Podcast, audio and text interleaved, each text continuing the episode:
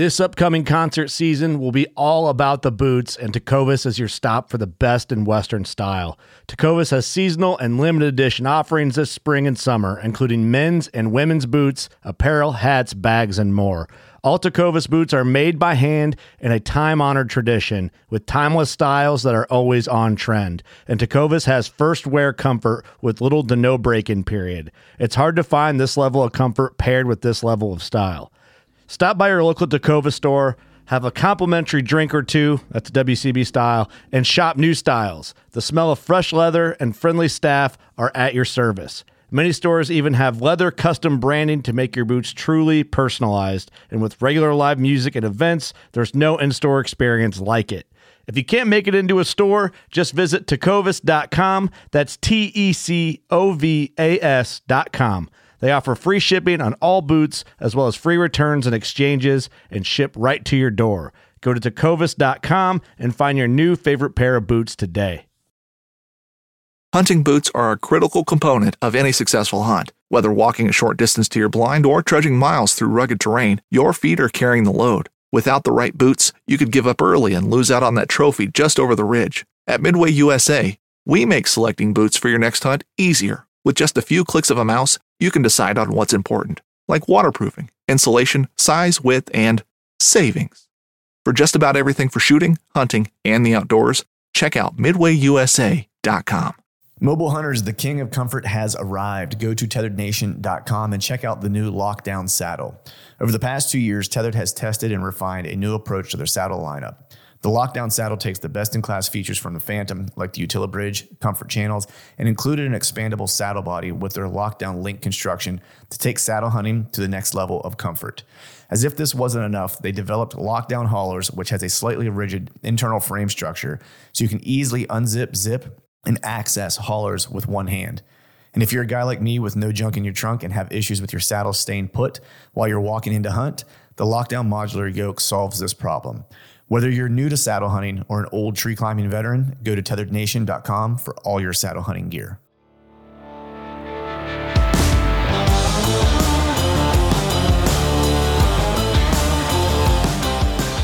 Welcome to the Truth and Stand Deer Hunting Podcast. I'm your host, Clint Campbell, and you're listening to episode number 364.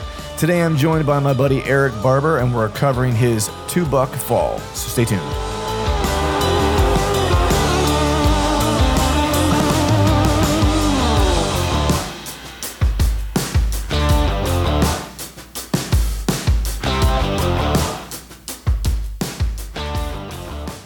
All right, all right, all right. What is up, everyone? Happy Wednesday to you. Hope you're doing well. Hope you are feeling fine and hope you are recovering from your Thanksgiving Day food coma. I think I started finally coming out of mine about Sunday, I think.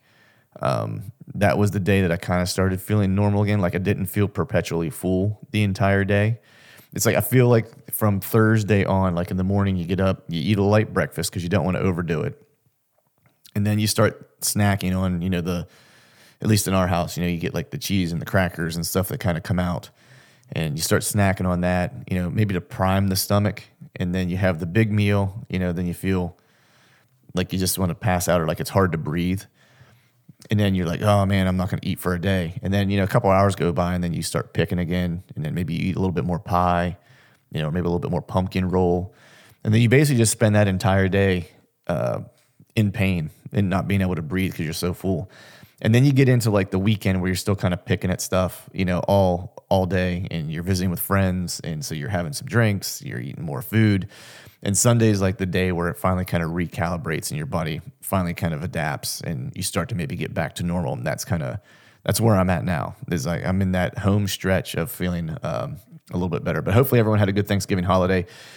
Uh, all the folks in Pennsylvania, the gun season opened this past weekend. So, you know, not only did I spend my time, you know, doing the turkey day stuff here with my uh, wife and daughter, but also kind of got the house ready for Christmas, went and got our tree. It's kind of our tradition, but also getting text messages from buddies of mine who were out in the timber um, filling tags on the opener this uh, this past weekend. So Saturday and Sunday, I believe the sun. This was one of the Sundays that we could um, that we could hunt as well in Pennsylvania. Since you know maybe one of these days we'll catch up with everybody else and actually be able to hunt Sundays um, on a uh, on a regular basis. But uh, beyond that, did a little bit of jujitsu and uh, you know did take advantage. Started getting some holiday shopping done. You know, did take advantage of some of the stuff that there were uh, having some sales. But did want to pass this along really quick. That our, our buddies at Tethered, you know them, you love them. Um, they're the saddle maniacs that keep kind of pushing the envelope in terms of gear and, and, and what they're putting out. This is something that they announced, you know, I think it was an ATA, and I got to see a, a prototype version of it, not uh, this past winter, I think. But they've released their uh, Predator CX, or I'm sorry, their Predator CFX platform. Um, this is their carbon platform that you've probably heard a fair amount about. Uh, fair amount about. Uh, it's super, super strong and super lightweight. Uh, and it's on their site right now, um, tetherednation.com, if you want to go over and check that out, if it's something you've been thinking about possibly adding to your gear bag, or maybe if there's someone in your uh, in your hunting circle that you think would be deserving of such a gift over the holiday season, you might want to swing over there and check uh, check some of that stuff out. But with that, we're going to go ahead and just jump into today's show. Uh, have a super rad show for you guys today. Got my buddy Erik Barber on. So Erik is a guy, and we talk about this a little bit in the upfront, but he's a fellow that I've known of for a little while. Um, truthfully, I think we joked about it. I think the first time he and I spoke was back in 2018 or something like that, where we were trying to coordinate schedules um, to uh, to have him on the podcast back then. And for whatever reason, you know, it didn't work out. And uh, we've followed each other, you know, on social and have been aware of each other. We just have hadn't reconnected to kind of to to get him back on the show or to get him on the show uh, for the first time. And so, um, the way I kind of knew of him is I knew, you know, previously, you know, he did a stint at um, Midwest Whitetail. Um, that was kind of how he got his start in the in the outdoor space, and he was there at the same time, you know, as an intern at first um, with uh, the guys who you know from THP that were that were there as well. So Aaron and Zach, and um, he was you know doing a lot of filming, and he kind of got his start in the outdoor space. Um, in, in that way. And then he since has moved on um, and is, you know, took a job in between, but then he now is uh, working for uh, Vortex. Um, and so I've wanted to have him on for a little while. Awesome outdoorsman, great turkey hunter, great deer hunter. Um, but the thing that we really kind of talk about, he had a phenomenal fall as well. He got a, you know, he drew his, his Iowa tag um, and filled that uh, on a killer buck and, and um, shot another uh, really nice buck in archery season in, in Wisconsin. So he's had an awesome fall. And since then, he and I were texting over the over the weekend uh, as he was doing some gun hunting in Wisconsin, if I'm not mistaken. I think it was Wisconsin.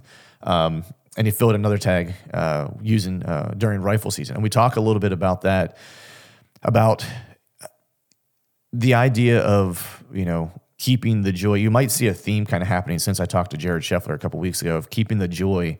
Um, in hunting because I think you know as we kind of go and and we have this passion for the outdoors and um, trying to fill tags and you know I think you know especially in the fall if you're on social media or whatever you, you see all these guys killing deer and it seems like everyone's killing a big buck but you um, and you know I've had those seasons um, for the for the past couple years.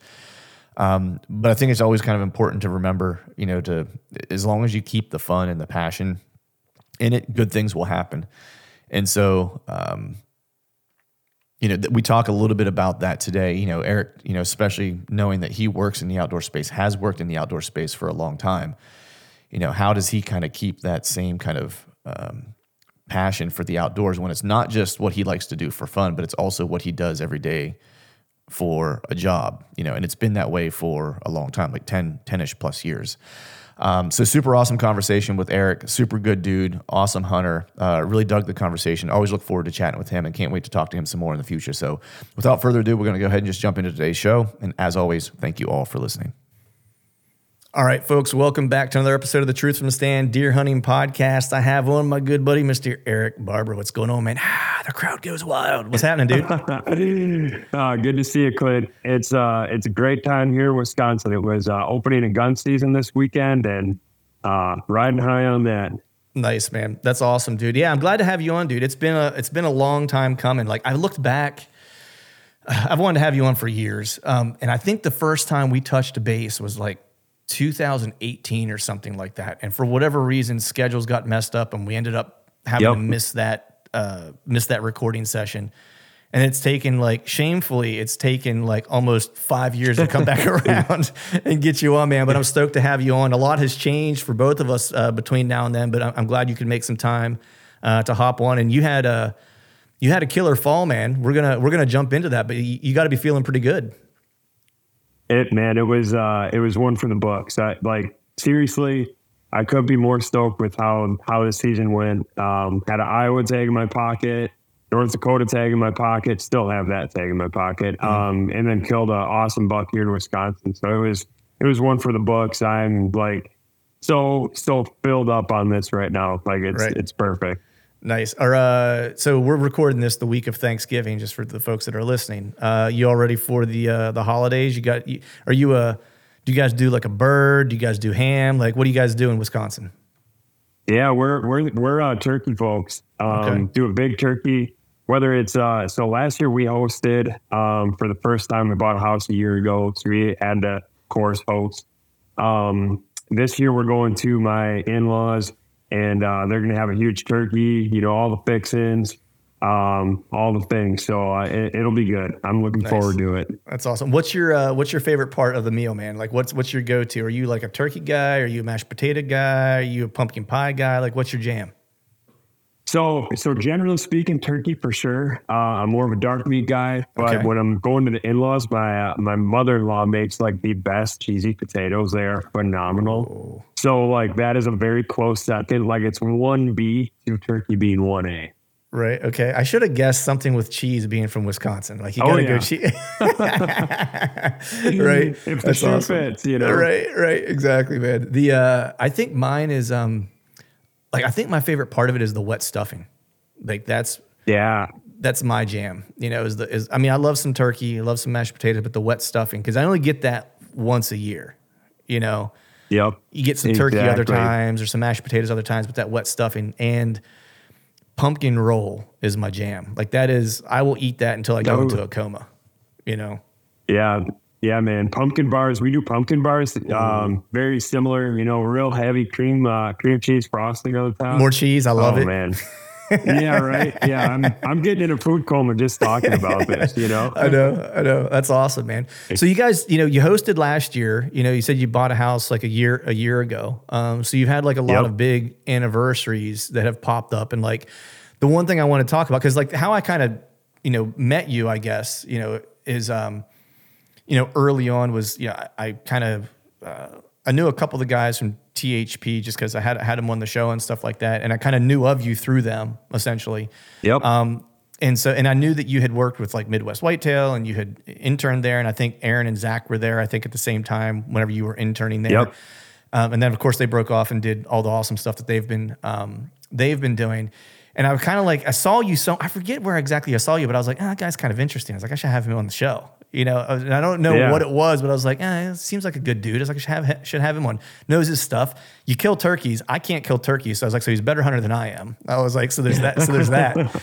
Um, but, uh, you know, you recently, I saw a post that you made um, that I thought was really cool that, you know, it was your 10 year anniversary of kind of taking the leap of faith of jumping both feet into the, the hunting space, right? Um, yep. You know, from the time that you you know left home essentially right to become an intern and then kind of you know go on to do what you do now which is you know you work for um, for vortex so talk to me a little bit about like that leap into the hunting space like when you first yeah. took that internship were you like it's the hunting space or bust or were you kind of like i'm gonna check this out and see what happens and like eh, i don't know if it'll work out or not what was your what was your kind of yeah. thoughts thinking back on it now as like an older person right like what what what what would you tell that young guy now it's so hilarious, man, because I remember distinctly, like it even actually predates the internship. Um, I went to uh, Carroll College, now Carroll University in, in southeast Wisconsin, near where I grew up. And uh, when I started college, I was an exercise science major. I wanted to be like a sports nutritionist or something like that, um, something in that field. And it was like literally three weeks of of uh, into college. I'm like, I cannot do this. Like all the science, all the stuff. I'm like, this is just not my jam. You know, it's not going right. to work. And I, I, remember distinctly sitting in my dorm room. It was like early October. Um, of course, I was all you know into hunting still back then. Um, but I, I, knew I had an exam the following morning that I knew I was going to fail, and mm-hmm. uh, I just didn't know this stuff at all. And uh, I went on Deer Deer Hunting's website and I was just looking at different like editors of Deer Deer Hunting and I would like read their bio and I would, then I would like backtrack to like where they would say like where they went to school, what they went to school for. And all these guys went to school for like communication, journalism, business marketing, stuff like that. So literally that night, I'm like, I'm going to go in tomorrow. I'm going to fail that exam. I'm going to um, change my major afterwards to uh, marketing and communications. And I'm going to write, I'm going to be an editor of a uh, uh, hunting magazine someday. and, uh, you know, I, I did that. I changed my major the next the next day I got an 11% on the exam and that's like with trying. I'm like, man, it was, it was horrible. It was absolutely horrible. But anyways, um, you know, I, I changed my major and then, uh, fast forward three years, I'm, uh, uh, or actually I would have been a junior at that point. So fast forward two years, two and a half years. It was a spring semester my junior year. Um, saw a posting from Midwest Whitetail and it was, uh, it was, um, uh, Facebook post and in there it said like, uh, you know, looking for interns. And then there was this line that like stuck out, and it was uh, Bill. It was on Bill's personal Facebook page. It said, "This opportunity can literally change the direction of your life." And um, you know, I put together my stuff. I applied. Um, I actually went on to, you know, I, have watched the show loyally. I looked up uh, uh, Aaron, Jared Mills, and Pat McSherry were the three full time guys there at the time. And uh, I like messaged those guys. I friend requested them on Facebook. That's when Facebook was still big. You know, Instagram was like basically brand new. And uh, messaged those guys. And like Facebook actually charged me like five dollars to message them, which I thought was kind of sketchy. But uh, yeah, message no those guys. Yeah, message those guys and went through the the uh, interview process. And it all worked out. And going into that internship, to answer your question, I was like, I'm going to give this all everything I have because I really don't know what I'm going to do. Like I, this is what I want. This is everything that I'm passionate about. And if it's not this, I don't know what else it, it would be. And, uh, you know, it's, it, it, was one of those deals where I went there thinking that I was going to be um, somebody that helped out with the website, helped out with the writing articles for the website, managing the social media stuff, maybe getting a couple chances here and there to film. And uh, six days into my internship, one of the guys who his primary responsibility was going to be to film, he backed out. Mm. And right away, we're one guy down. And then I got an opportunity to go to, to, be the guy that filmed in addition to those other things. And I'll never forget, we went out on Winke's. I was filming a segment for uh, the off season show with Aaron, and he handed me a Sony EX1. He's like, figure it out and put that thing on a tripod. And I literally did not know how to turn it on. You know, like I had no idea. I turn finally do get it on, and it's like everything is white, like it's way overexposed. It just looks like hell. And uh, he kind of helped me get my settings right and uh, that show. And um, we thought it was due like the following week. When we come back, and uh, this is on a uh, Friday evening, and we come back and Warb looks at me. He's like, "Hey," he's like, "That's due Sunday morning or Sunday evening. That we need to get it over to Cabela's because they it was their whitetail watch series and they needed to post it that Monday." And he's like, "You know, I, I don't know how we're going to do this." He's like, "I'll just do your seg- segment because you're not going to know how to do any of this." Mm-hmm. And I literally stayed up for two days straight and got that that stupid show done. It was like a little five minute segment that today would take anyone, you know, 30, 40 minutes to put together. Right. And uh, after that, it was kind of like things clicked. And I'm like, you know, if I continue to like learn about this stuff and put in, you know, work, it'll, it will work out. Some, mm-hmm. Something, whether it's there, elsewhere, whatever. Um, and I, taking it full circle, like it literally did change the direction of my life because I have no idea what I would be doing if it wouldn't have been for that opportunity right? That's awesome, man. Like I love like the um dealing with the have to, right? Like when you just got to figure something out, like that's usually like that's usually when the magic happens, you know. I know whenever I first went to intern um, at a recording studio because the band and the music thing was like the first thing that I did like professionally.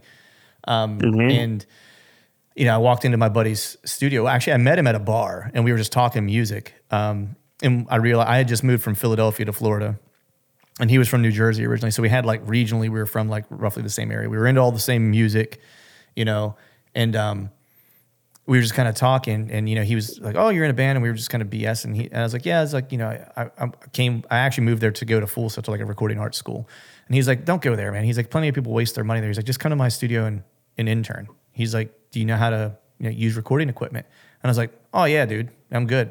Been in studios a bunch. Like reality was, I was in a studio one time in my life. You know what I mean? And that was it. Yeah. And um, and I just basically showed up and just started faking it until I made it right. And it was, and then I eventually got a job there. And you know, the band did stuff. We got signed, like you know, that was what I did for a long for a long time. And uh, it was funny because we looked back on it talking, and uh, after I had the job for a while, and we became really really close. And uh, I was like, you know, when did you realize that I was full of shit? He's like, oh, the first day. He's like, I knew you he's like, I knew you had no clue what you were doing. He was like, but dude, he's like, you figured it out, and you would just figure out whatever it is I asked, whatever it was I asked you to do. He's like, and he's like, you had an ear for certain tones for certain instruments. He's like that I couldn't find that, that nobody else I worked with had. That you just were naturally understood what sp- stuff was supposed to sound like. He's like, so when you mic stuff up, he's like, you didn't really know what you were doing. He's like, but you knew what sounded good. He was like, and so Yeah. he's like, I just let you run. You know what I mean? So, but it was kind of funny because he was so like anybody. cool. He's like anybody else. He's like I would have canned him like in the first like two days. He's like, but you had a good year. He's like, so I kept you around for a while. That's so cool, man. Yep. Yeah. That, that's how it works out. You know, fake it till you make it. That's it, man. So, what was uh? So in the past decade, right? So like just going from that to like now you're at Vortex, right? Um, what have you learned in the past decade? Do you think that that we're kind of like I guess moments that maybe shaped you or things that you were like that you look back on you're like wow that was a really kind of a pivotal moment or that was a really like big learning opportunity aside from like Warb saying hey figure this thing out Besi- aside from that part Yeah. you know what are some of like the, the the big things that you've learned like 10 years in the making Yeah, the, the the biggest thing is is the people for sure. The people, no matter what you're doing. I mean, you could be, um, you could be in the in the trades. You know, my dad's a carpenter. You could be a, car- a carpenter contractor, and um, you know, if you if you're surrounded by good people, good things are going to happen. And where like what I mean by that is, um, I interned in 2013 and uh, started full time then in uh, uh, December of 2014. So I had a little bit of time off there where I had to actually go back and finish school before I started full time at Midwest Whitetail. And it would have been like um, the fall. It was November of 2015. You know, I was kind of coming into my own a little bit. I was starting to understand a little bit more about editing. I was kind of developing my own style, you know, whether it was filming, editing, whatever. Um, and I was starting to, you know, you, you get that little like bump early in your career where you get a little confident and you, you you're you're an idiot because of it, you know. and um, and that was me. Like that was 100 percent me. right And I remember questioning Warb, and Aaron was our he, he ran the show. You know, like he was our like his if, we we didn't have titles at Midwest Whitetail, but if he did, he, his would have been like the office manager. You know, in addition to editing and filming and all the things, right? Um, so we all kind of like answered to him, he, and then he was uh, you know answering to Bill. Um, and I was kind of like pushing him back on something. And, uh, you know, we, we had a healthy debate, I'd call it, in the parking lot of uh, Midwest Whitetail. And, and uh, I was frustrated. And he, he, at the end of it, he's like, you know, if I didn't, if I didn't care about you, I wouldn't, I wouldn't be talking to you about this. I would let you do whatever you want. Right. You know and that was like a light bulb moment that i mean he doesn't even actually know the story even he probably doesn't even like think about this you know but this is something that like when we when he said that it was something that i just like it clicked. And that is stay true from midwest whitetail to you know no no vortex like if you're surrounded by good people that care good things are going to happen and and that that's probably been the biggest thing whether it's looking for people to be on the team looking for the people that you want to surround yourself with or whatever you know if you're a, a, a team with with a good per- people connection can out compete at the most talented crew out there all day Yeah. Yeah, man. I mean, you see that, you know, when you look at team sports, right? It's rarely the most talented team. It's usually the team that is most most connected to each other and willing to do anything for the guy next to them, right? Like if you ever listen to anything from any of the SEALs, right? They'll always tell you, Yep.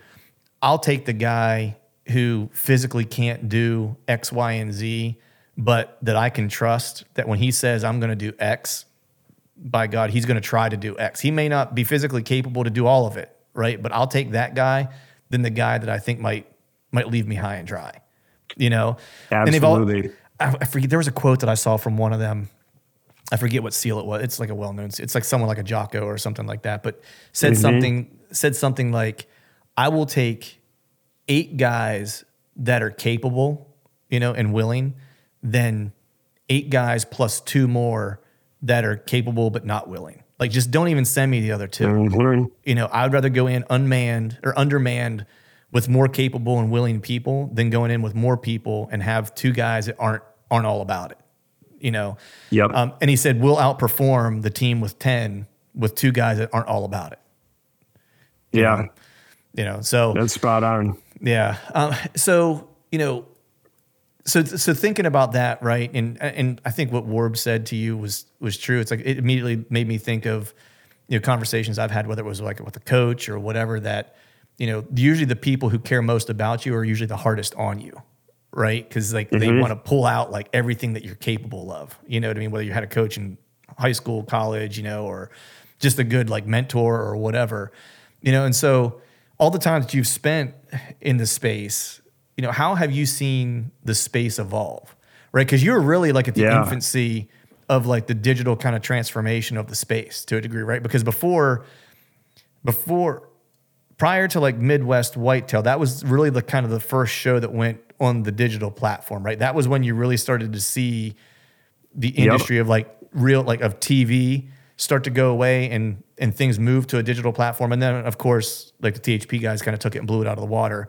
Um, and then everyone and their mother has followed suit now then after that right? But you were kind of really at like the at the precipice of that like that's really kind of where all that started can you can you, talk to me a little bit about how you've seen things uh, evolve from from your perspective Yeah, it it the, the biggest thing that I I feel there is like the the brands, the shows, whether it's uh you know an an influencer or you know guys like THP that have like their own business, their own web show. It's or or a brand like Vortex.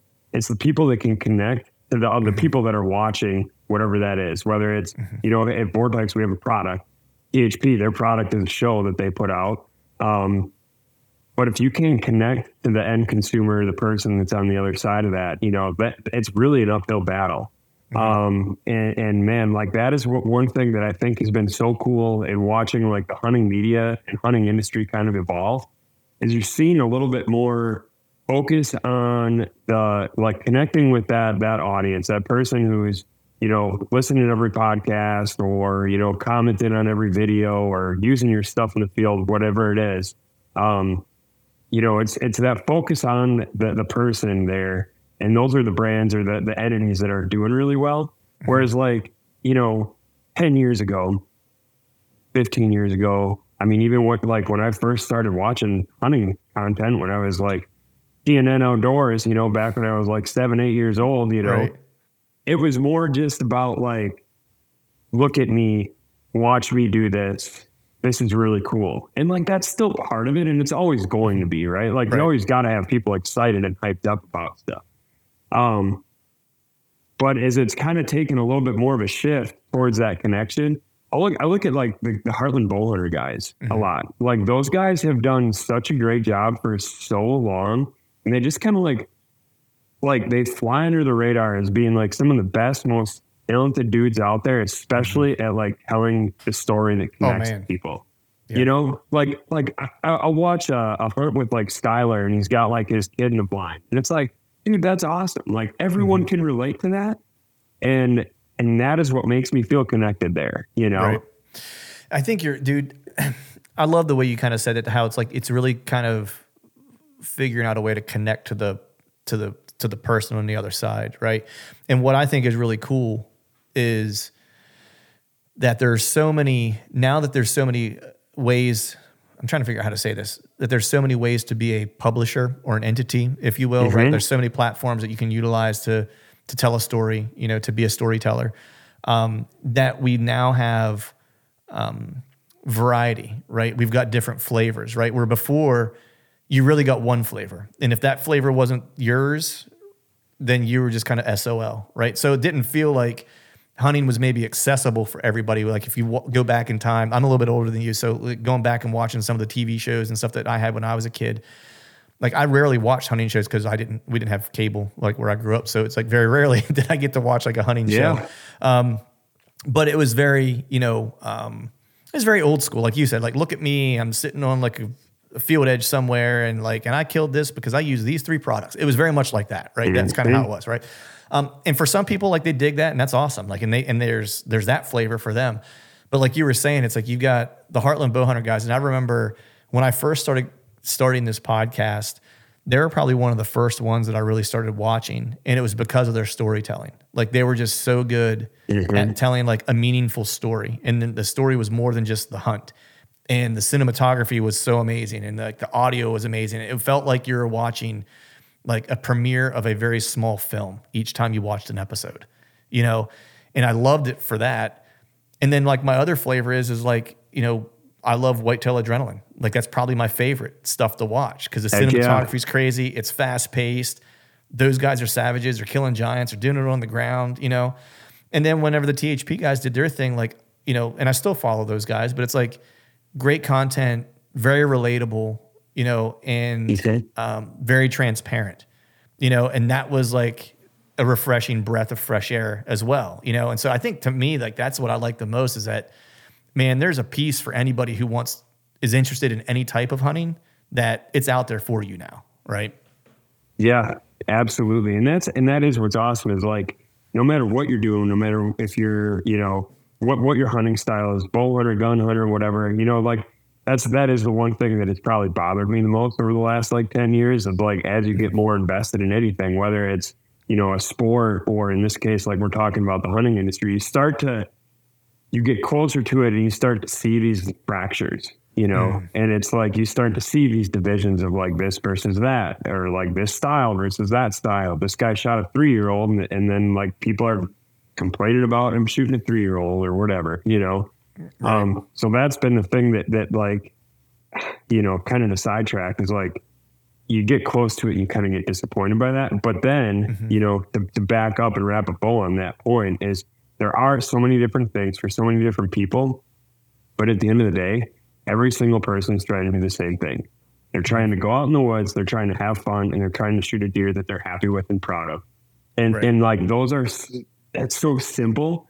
And if if if folks can just kind of wrap onto that, mm-hmm. mean, respect the other guy for doing what he's doing, but do your thing. And and if you do your thing for you, you're going to be happy about it. And the people that are truly happy for you are going to be happy for you. And people that mm-hmm. aren't going to care or might be a little pessimistic about it, you're never going to hear from because like, no one's ever going to reach out and let you up on it. You know, But Right. do your thing, hunt your own run. You'll be good. Fishing like a local isn't just about catching fish. It's about connecting with the environment and the people who call it home. It's about hearing the stories and traditions that have been passed down for generations and sharing unforgettable moments with the people you meet along the way. Fishing like a local is having an experience that stays with you forever.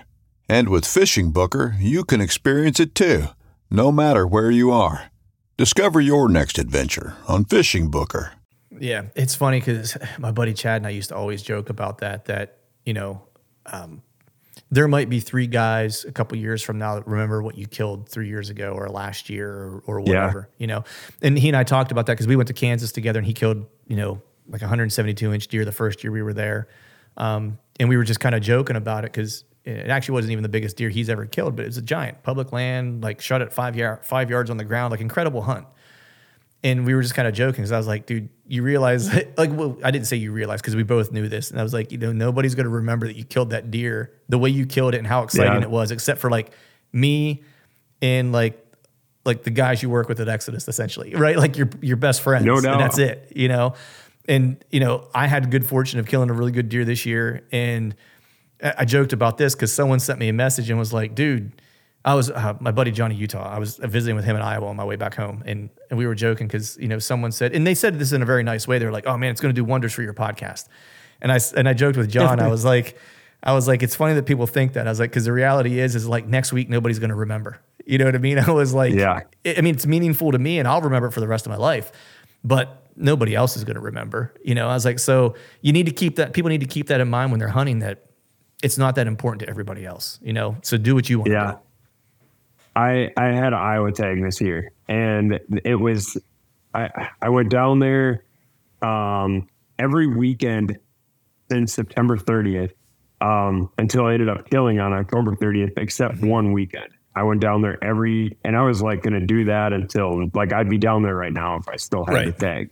Yeah. And um, I told my wife, you know, we don't have kids yet, and it's like that's kind of my thing right now. Is like I'm I'm really embracing this like stage of life that we're at right now, where I can kind of do these things and you know leave on a weekend and and do that. And I put them like we were talking. Uh, this was like or mid October, and um, actually I stayed home that weekend. It was the one weekend that I stayed home, and I had a giant, like a 170 inch 10 pointer, cruise by my camera in broad daylight, 8:30 in the morning, and it was the tree that I would have been in had I gone down there and hunted that morning. Um, and we were talking about it, and and she's like, "Why are you so stressed about like this piece of paper that is in a Ziploc bag that says Iowa DNR on it?" You know, and and she's like. Or I, I just I replied like, well, it's a lot of pressure. Like I want to shoot a big deer. I want to do all that. She's like, why is it a lot of pressure? It's like nobody cares. No one cares what you're gonna shoot. Um, she's like, go down there, do your thing. She's like, I'm going to be happy for you no matter what you do. Your dad's going to be happy for you no matter what you shoot. And, and your friends that, you know, you share this with, they're going to be stoked. So don't put your pressure, pressure on yourself. Go down there and, and enjoy it. And uh, I'm just like, you know what? Yeah, you're right. Like I think about other people that I've seen, you know, kill bucks, even like pretty close buddies. I'm like, yeah, that's sweet. But then like the next day happens and you're boom, back down in the day to day. And you're not thinking about the buck that my buddy up the road shot, you know? Yeah. I mean, And you're it's 100. just, it was such a, it was Yeah. so Yeah, was- refreshing, you know? Yeah, 100%, man. I mean, it's funny you say that because, you know, um, I think personally, when we have those like, you know, like seminal moments for ourselves, right? You know, whether, you know, it's uh, filling a tag in Iowa, you know, which is like a big deal because, like, look, you only get them once every four to five years, depending on what unit you're going to be in, right? So it's not something that happens every day. And so, you know, you try to hold on to that feeling or that that moment, right? Um, you know, I certainly did after the Kansas hunt, like and it was weird because I was because I had time off when I came home because that happened early in the hunt, so I had like another week off, and I just remember sitting there thinking, like trying to replay it in my mind because I didn't want to lose it. You know what I mean? And like I'm not going to get the mount back for a year, and of course I have the pictures and stuff, but I'm like Yeah. trying to like hold on to that that memory, you know. And I just kind of caught myself, and I'm like, like why are you trying to, why are you trying to hold on to something that's already happened? You know, it's like Yeah. doesn't make it any more or less meaningful, you know. Like you and it I don't know, it was really kind of maybe it's because I'm getting old, man. I don't know. I'm getting older. But I was like, you need to try to figure out how to feel like that every day without Oh, yeah. without that like uh stimuli, without killing a big deer being the reason, right? Like and so that was kind of like a it's funny how deer hunting teaches you different things at different times, right? If you're just open to it, it'll te- it'll teach you a lot. Like it just if you if you soak in the moments and then you realize because it made me think about like, man, why why don't I feel like this all the time? You know what I mean? Like, what is wrong Yeah. with me that like I can't find that level of joy unless I achieve this like goal, right? And um, Yeah. So it's it's it's interesting. But you're right, man. It's like nobody nobody cares. And now at this point, it's like I'm back at work, and it's like, and I barely care. you know what I mean? Right, right.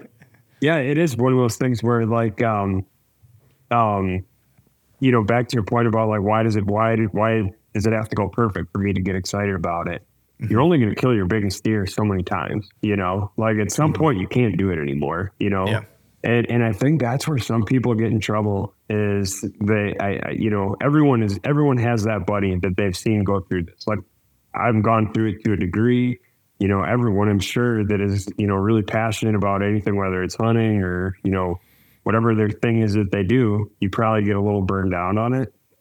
And, uh, you know, but if it's like, hey, you, you, you got to realize it's the process, not like that end outcome of like shooting that biggest deer. And if you can start having fun on like, you know, hanging your saddle setup and like tweaking things and like just little enjoyments out of like, oh, I'm going to try this new spot or like now I can identify what that tree is and I enjoy that I am able to do that. Like it's mm-hmm. little wins like that, but if you can hang on to that, man, that's going to keep you way more refreshed than like, oh, I need another 150. Right.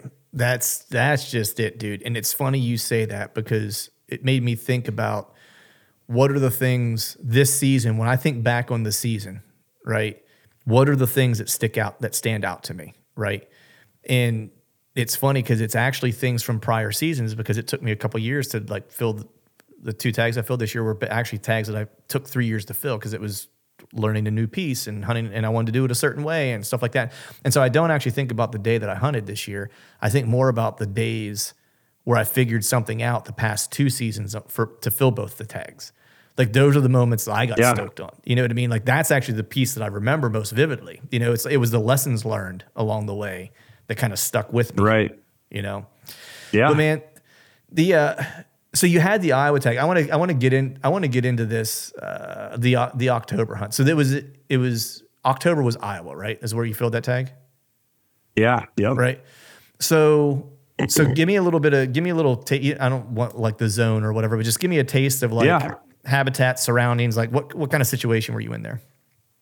Yeah, yeah. So I, um, you know, I lived in Iowa for from 2013 to 2017, and uh, the areas that I lived in are really getting hit really hard right now. Mm. So I'm like, man, I'm going to try a little different area. Um, and I have a, a, really good buddy that I reached out to him. He does, uh, um, you know, real estate work, and I hit him up back when I was like around the time of like figuring out what zone I was going to apply for. Mm-hmm. And I'm like, hey man, like you know, I, have been applying for this tag for five years. I'm actually like looking for a lease. If you can find something, let me know. Um, you know, I'm, I'm, I'm looking for something that I can control just cause it's a little bit, you know, like this is a hard thing to draw. Yeah. And, uh, you know, he's like, yep, I'll, uh, tell me what you're looking for, blah, blah, blah. And I'll, I'll get back to you. A week goes by. He calls me back. He's like, Hey man, he's like, I, you know, have hit up a bunch of people, you know, tap my network. And he's like, I'm not finding anything that I think you would like be happy with. But we own a bunch of land. Like this is him talking. He's like, our family owns a bunch of land. And he's like, you would be more than welcome to run it. And and they have a great farm. And I was like, you know, never in a million years would I have expected that. Um, and I'm, you know, I even had to take some time to think, like, man, is this really what I want to do? Like, you know, I don't want to feel like I'm putting. Anytime you do that, you, there's that little piece where you're like, am I putting anybody out? Like, am I, I don't want to be a, a bother, anything like that. Right. But I'm like, you know what? Like, uh, it's screw that. Like, again, back to that human element. Like, there's so many, so much good in that. Um, so I called him back. I'm like, let's do it. Um, nice. so I went down there and uh, uh, scouted his stuff a little bit in the summer. Um, did some trail camera stuff. Um, you know, some glassing and whatnot, and uh, then came down in the last weekend in September. It was the weekend that Iowa opened. It was like the 30th and then the first. I think it was like the first fell on a Sunday, mm-hmm. and uh, the 30th was was uh, the Saturday. His family was out of town that weekend, and I'm like, you know what? I like I want to at least go down there and get some cameras out on some public stuff because I, you know, I'm I have two weeks off for this tag. I had from October 28th through November 12th. And I'm like, throughout that two week period, you know, he has brothers, he has family, um, and that like they they also hunt. And I'm like, I don't want to ever feel like I'm, you know, I want to have backup options if I just want to change the scenery. You know, I know right. I was more than welcome to hunt his stuff, but I'm like, you know what, I'm going to go down, throw some cameras out, and, and go from there. So I went to this brand new piece. It was a you know a bigger bigger section, and uh, put a bunch of cameras out that day. I actually drove down I left my house at like 2 a.m. on the 30th, got down there, and uh, I'm like walking through, and a little side story. It's kind of funny. I'm I like get to my first camera, put this camera out, I'm like looking for rubs and stuff, and find like a couple rubs and like this scrape. And I'm like, man, this is money. put put this camera out over it, and I walk like maybe like 20 yards past the camera, and like my hip belt on my uh, backpack it was like, man, it's like really like rubbing and like hurts a little bit. And I'm like, oh, this backpack, it doesn't weigh that much. I I have trail cameras in here. So I unclip the, the, you know, waist belt and I lift up my shirt a little bit just to like look at my waistline, expecting to see like rub marks from my hip belt. And dude, I had like thousands of seed ticks on me. Like like you could not have you could not have spit another tick on like my my like uh my hips. And I like freaked out. I like it was so bad like when I rubbed it, they like formed like this line and they were still all over the place. I mean, I legitimately had thousands. And I was going to sleep in the back of my truck that night, and it's hot. It was like 97 degrees. And I'm like, I just got to like power through this. I got to get as many cameras as I can get out today. And I'm to get in my truck at like 7 p.m. at dark, and I'm just heading straight back home because I cannot sleep in, in like covered in these ticks. So put a, a, couple more cameras out. I think you got three cameras out total that day. And the second one that I put out, I was like really stoked about it. Like it was this little like creek bottom, big couple ridges that dumped down, and there was like the only scrape that I found that day was right there, and it was like torch.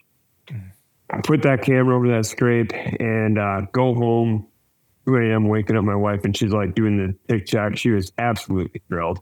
Um, but uh, anyways, you know that next week it was uh, it was crazy because all of a sudden we were you, you're always waiting for that first like good cold front, and right away we were going to get it like October sixth. Um, and throughout that week, I was getting all these different bucks on that camera. So I go down there to hunt on the sixth. I actually hunted my buddy's uh, private piece with him, and he killed a giant that night, absolute giant. Um, he killed like a 173 inch eight pointer, just a Oh, freak of dude, nature. that is just ridiculous. A huge deer, huge deer, and um, we're stoked about that. That was that is going to be one of the highlights of my season for sure. Just being For there sure. when he killed that deer. Um, and then the next day, hunting the public, and uh, kind of got my butt kicked. I still didn't have the access dialed, and um, you know that was that weekend. Um, from then, I came back the following weekend. No, sorry, I actually took that next weekend off, and then from there was uh, go down and hunt every weekend until I was going to kill this this deer or kill a buck down there, um, or until like my you know vacation from the 28th through the 12th came in, um, because I was basically dedicating the whole season to Iowa, and um, went down there for my my vacation on the 27th and uh, hunted his uh, private piece once, hunted the public piece a couple times. I was like bouncing, you know, back and forth because I still wanted to keep pressure off, even though I had like that two weeks. You know, I had such a long time. I wanted to keep pressure off the private piece before, until it got like really good. So Right. it was, uh, you know, I think I had from the 28th, 29th, 30th, when I killed on the 30th, I think I had spent most of, I had at least two or three sits on the public at that point. And uh, I went in on the the thirtieth, and after it, it, like it was beautiful weather that day, like high pressure, freezing cold. I mean, it was like in the mid thirties, and and we had been we had warm weather that week. You know, leading up, so it was a big temp change, big front. You know, it was like it was a perfect day. So I uh, went into this spot. Um, it was one of the deeper sections on it, and I'm like, you know what, like this public piece is gonna get start getting hammered. So like I'm gonna go for a home run right here, like right right out of the gates because you know I, I had started to see signs of more uh, competition from other hunters. You know, you start seeing more trail cameras popping up. There's like a really slow um, buildup of, of pressure that you're noticing. You know, you'd be walking out and all of a sudden you'd come across a, a camera that wasn't there the weekend before when I hunted. So I just I was aware of that. Or like I drove past, you know, one parking lot and there's a uh, gentleman from West Virginia in there that I, I talked to him and he's like, yeah, he's like, I'm down here, you know, until I kill a deer or until I fill my buck tag. So I'm like, I knew all this was going on. So on the 30th, I'm like, I'm just going to go for the, the heart on this property, um, pack in and just sit it all day. So I went in, um, after hunting the the private piece in the morning and I had got skunked, you know, and at like 10 o'clock I go in, I, pull everything out, I drive over to the public piece. I'm walking in probably around like 1130, get set up at noon. And, um, I was sending my dad little like video updates. He was living vicariously through my, this tag, you know, through me Right, right. Um, I just got done sending him a video update of kind of how everything came together. Put my phone in my pocket, and all of a sudden you hear that like classic, you know, crunching the leaves behind me. And I turned around and here, like, there's this real nice buck coming right up the way that I walked in. Um, he was coming on my weak side, so I had to like spin, and I didn't really have a whole lot of time to uh, check what it was. I, I, when I saw him right away, I'm like, man, that's the buck But I, I had a I bumped a real nice one in this creek bottom mm. uh, in early October, and like that is definitely that deer. And it he looks very very similar. He's probably just a year younger than that deer. It turned out to not be him. But I get turned around and he comes through at like eight yards, and at that point I'm drawn back and I shoot absolutely smoked him. He went about 50 yards and stopped and just tipped over right there. And, and it was epic. It was one of those nice. days too, where like deer were just on their feet like crazy. You know, it was, it was, guys always say like the light switch flipped. And that was like, I, one of those days that like felt like that, you know, bucks right. were dogging does. Um, it was just super cool, you know, and it was one of those things where like to tag out on October 30th in Iowa is one of those things where you're like, man, like I just wish I could like breathe life back into this thing and chase him for another two weeks. Not oh, because man. you're like, yeah, not because you're sad that like you're you're uh, like the deer you shot or whatever, but because like you want to experience as much as you can when you're down there. You know? Yeah, yeah. I, I totally agree with you, man. Dude, that's awesome. Like, I, I want to go back to one thing, but I, I want to say that, like I totally agree yeah. with you on that because, you know, usually I'm like a a fourth quarter guy, man. I usually when I fill tags out of state, it's usually like the last day of the hunt. You know, that's just like the way I roll yeah. for whatever reason. You know, but this year it was on the second day, and I caught myself like I was happy that I, I filled my tag, but there was a part of me that was like, man, I wish I was out like glassing again or like seeing watching yeah. bucks chasing you know just like the experience like you say like i want to like soak it all in man like you only get this time once every year you know and you just want to drink it all in as much as possible but what was uh you said that you know you were still trying to dial in the access for that piece. So what was the access that you ended up using? Like, did it change from like the first sits, you know, until like the last one? And if so, like how did that change? It it did. It did a lot. It was I mean, like I said, the only time I set foot on this piece really was uh, September 30th when I went in there and scouted the first time. And uh, you know, that a handful of hunts here and there, but never really going in for into the the the epicenter of it. Um, and when I went in the first time, what what I tried doing is staying like really high on these open ridge tops. I thought they were going to be really open ridge tops. Generally down there, um, when you look at like hardwood, uh, primarily hardwood properties, um, and I still do think that this is true, but this piece was just really unique. Generally speaking, those open hardwood ridge tops are like white oak, uh, almost looks like a park. You can just walk mm-hmm. through it. And then there's a creek bottom that is that all these ridges are dumping down into. And like I'm gonna stay out of that creek bottom because I knew it was thick and I knew that's where those bucks were bedding. Um, it was actually kind of backwards of what I've noticed, you know, here hunting southwest Wisconsin where I live. You know, those bucks definitely like having a little bit more of an elevation advantage here at home. And we mm-hmm. we're right in the heart of the driftless area. Those bucks definitely prefer being on the upper third of those ridges. Um, which kind of threw me off that they were hanging out real low in that creek bottom.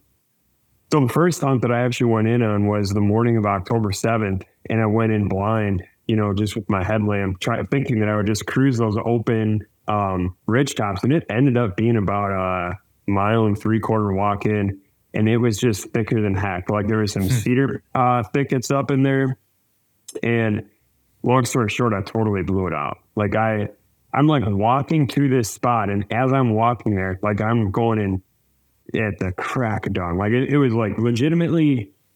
I think I left the truck at 4:30 a.m. and this was like October 7th because I knew I'm just like if I can get there and I can get set up right, like I'm gonna kill one this morning.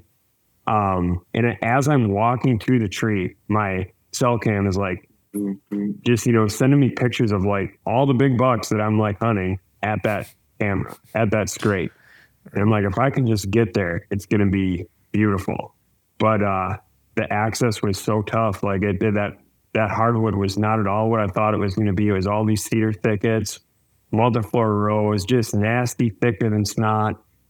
And I, I honestly like, hindsight now talking about this, I think that's part of the reason why those deer weren't betting in that. I think it was so thick. I think it was so, it gave them such a, um, like it didn't give them anything really from a, a, a sight advantage by them betting up on those cedar thickets because they just, you couldn't see anything. Mm-hmm. Yeah, they were definitely secure. Nothing was really going to come through that stuff. But when they would go down on that transition edge of that creek, I think they just had, and especially in mornings, you know, you, where the um, the thermals would still kind of be pulling up in the in the, the that creek bottom. I think they really liked that area, um, and just a lot of things were working there, and I think that's why those bucks preferred that. So that was the biggest thing that changed because then when I started hunting it a little bit smarter, and that was the first time that I went in that day that I killed was on that uh, or on that specific area. What I did that time is I accessed from a totally different end of the property, and I found I found a dry creek bed that I thought there was going to be water in. Iowa had a you know they, they didn't have a whole lot of rain this year, so this creek that historically holds water was totally dry, and I was able to access through that creek, and I mean, you you're literally walking past those deer because kind of like what we were talking about, like they were definitely bedding down in that stuff. And I actually have a video of uh, on it was like early October when I was walking out from morning hunt. This buck just stood stood up, and he was 50 yards away. Super nice, probably mid 40s, mid 140s, nine pointer. And uh, I don't think anyone was really doing that at that stage of the season. As the season went on, I think people started to, you know, hunting pressure ramped up. Generally, I feel like residents in Iowa definitely don't really get after it in early October. That's kind of like a sweet spot for a guy like myself you know, to get down there and, and ha- take a couple cracks, especially on the public, um, you know, before it gets, uh, it gets hit pretty hard. So that was the biggest thing that changed was access went from what I thought was always going to be walking through open ridge tops, um, to coming in through a creek bottom. And, uh, and that definitely is what paid off that day.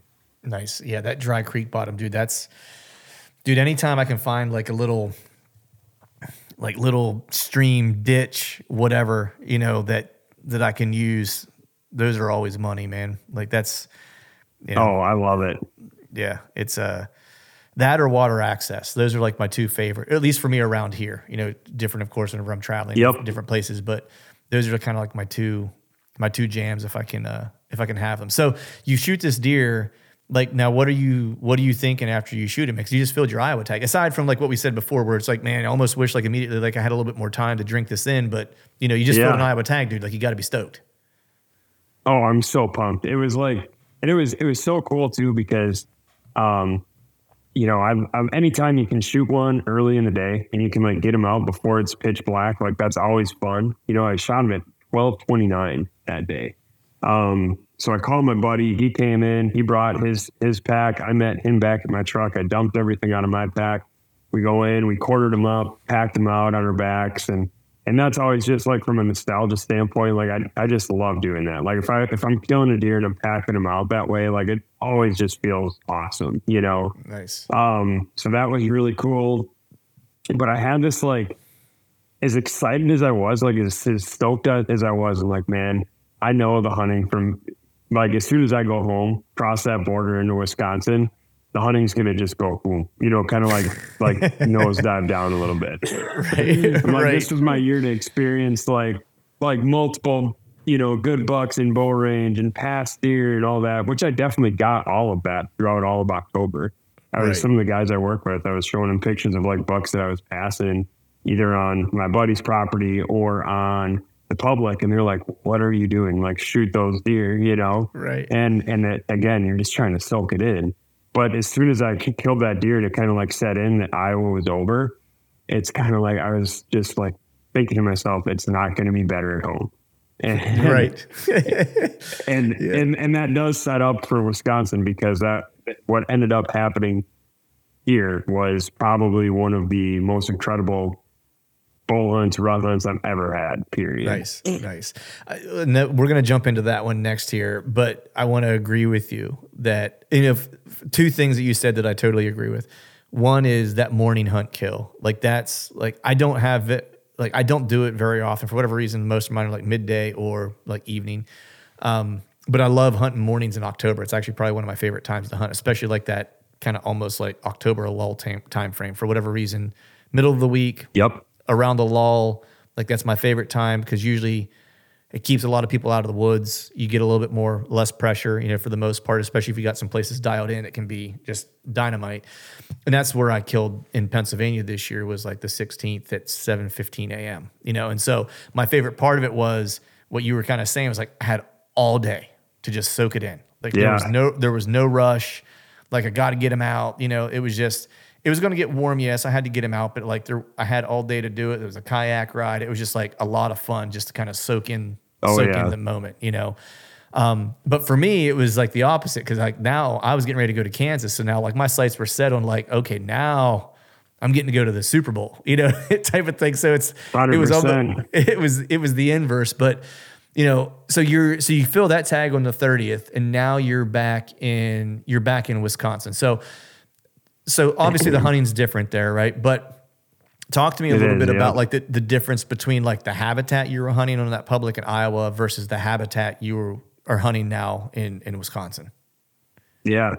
So um, the habitat in Iowa was definitely more um, gradual terrain. You know, I, I like bunny hills is the best way to put them. You know, their their changes of elevation maybe like 250 feet, whereas uh, back home here in the in the driftless area, some of these hills are.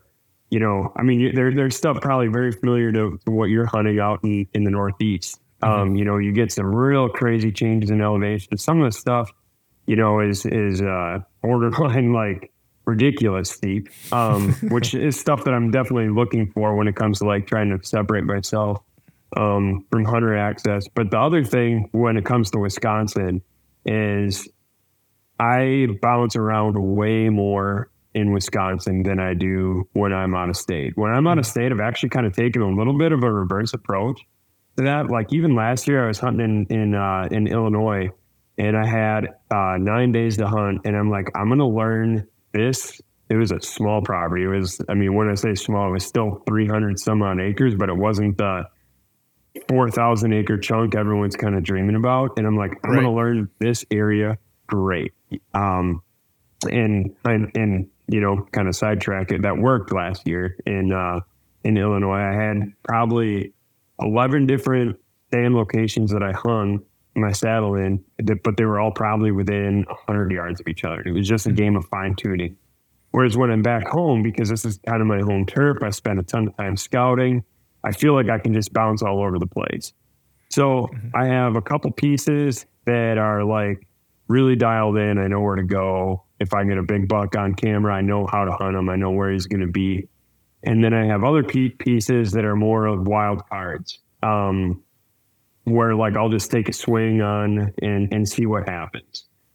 So I was hunting a uh, a giant here at home, one that I that showed up right before I left for Iowa, the week before I left. And I mean, to, to, I, I- knock on wood, I think he actually might still be out there. But I mean, this deer is is legitimate, and he'd be a buck of a lifetime for me for sure. Like he's a he's a giant status. Um, and I was getting that deer pretty frequently, and he's in a piece that I know super well. It's he's actually on the piece that I spend the most time on. And so I'm like, this is perfect. You know, as soon as I kill this buck in Iowa, I'm going to go hunt this thing, know, for almost two weeks straight because I still had all that time off work. And um, habitat wise, that property is more rolling hills, uh, white oaks, um, a lot of multiflora rose, thick bedding, that kind of stuff. Um, what I didn't, it, so so uh, speeding up, I come back home, I take a crack at them on Halloween, uh, no dice, see a bunch of young bucks, bunch of does, feeling really good. Uh, we actually had snow on the ground that day. It just felt really right. November 1st, I go in there and and by sunlight, sunrise was uh, 744. At 742, I was already out of the tree because there were so many squirrel hunters. I didn't know this, but that property had opened up for squirrel hunting on that day, on November 1st. With threats to our nation waiting around every corner, adaptability is more important than ever. When conditions change without notice, quick strategic thinking is crucial. And with obstacles consistently impending, determination is essential in overcoming them. It's this willingness, decisiveness, and resilience that sets Marines apart. With our fighting spirit, we don't just fight battles, we win them. Marines are the constant our nation counts on to fight the unknown. And through adaptable problem solving, we do just that. Learn more at marines.com. And it was it it, it was horrible. Like it was absolutely the the craziest hunting pressure I've ever seen. I never knew squirrel hunting was that big out there, dude. That's crazy. It's great. It is. It's it's definitely pocketed on. You know, it's there's some pieces where it's it's bigger. There's other pieces where no one really messes with it, and this is one of the pieces that people are are. It has a pretty loyal group of folks that hunt it, and um, yeah, I mean, it was it was unbelievable. The the legitimately comparable, if not even more pressure than opening day gun deer season. Wow. Because there were more shots. They're covering more ground. Right. Opening day gun deer season, people are generally going to a spot they're sitting, whereas these folks were kind of walking ridges and walking all over the place. There's squirrels all over, and they were doing a bunch of shooting. Um, but I wasn't going to let that like totally discourage me. I still hunted it, I think, four times between the 31st and uh, the 4th. Um, it never connected up with that thing. Um, I did actually just get a photo of that deer the other day, so I know he's still out there. Um, Nice. or at least he was right the day before the the, the gun opener. Whether he's still there now, that's kind of a roll the dice, flip a Right. coin, you know. Yeah. Um, but anyways, yeah, that that was uh, from a habitat standpoint. That's kind of what I was dealing with here in Wisconsin. And then I I was really frustrated because I just you know I, I squirrel hunting thing totally wrecked my plans on on targeting that deer. And I needed a total reset. I actually texted my buddies. I'm like, hey, as much as I like, I want to hunt this thing. Like, I'm giving up on him. I'm waving the white flag. Like, it's not going to be worth me wasting my time. Even though this deer is so big, it's not worth me wasting a whole season on something that probably isn't going to happen. Right. Um, so I started bouncing around at that point. Right. And so, yeah. And I mean, now you kind of know too for that piece, it's like if that deer is still around, it's like you need to probably kill him early, you know, if that's going to, if that's, Absolutely. if that's to happen. And so, you know, you're mentioning kind of that you're bouncing around, which is funny because I'm kind of the opposite. Like I bounce around a lot more when I travel and I have like very kind of like dialed in spots, you know, to try to get away from pressure, like for me around here, you know, that I know that I can kind of slip into. And I know like times a year, like I always say that I, I target dates more than I do like deer. Like I just target like really good dates that I know are good for spots. Um, but I know I was reading your post about this that you you talked about observing a lot of country in in this, and so like I, which was interesting, like because I just when I saw you killed this deer, I think I was just getting back from Kansas, or I, I just killed in Kansas, and so it was very top of mind that observing thing because that's something that I'm having more and more appreciation for, just as an East Coast guy that grew up in the the like timbers and stuff like where you can't see real far. Like a visual wasn't really all that important to me. It was more like where's the hot sign at that they're leaving. That's more what I'm kind of going on. That's what I've always kind of used. But actually, in talking to Joe Rentmeester, uh, another Wisconsin fella, you know, like Yep. he he was one of the f- I won't say first guys, but just like the last session I did with him, like I just kind of noticed. I said to him after we got off the call, I said, you know, what's really odd is that, you know, you're a Wisconsin guy, you're hunting timber. I was like, but you mentioned getting a visual on a deer that you killed. Like you mentioned it multiple times. I was like, and it actually sounds a lot like hunting the way that actually the way the guys from like Whitetail Adrenaline do, like where it's all about the Mhm. visual. If you don't have the visual, there is no hunt. You know, I was like, but you're just doing it a Sure. little bit differently. And he was like, wow. He's like, I never thought of it that way. He's like, but you're right. He's like, I do rely on the visual almost more than anything, more than anything else. And so it made me think of that when I read your post because like, here's another Wisconsin dude that's doing Yeah. a lot of a lot of observing. You know, I'm learning more about it as I've been hunting, like you know the the plain states and stuff like that, and it's slowly sinking in. So, talk to me a little bit about like the observing that you were doing and like how that kind of played into the overall hunt.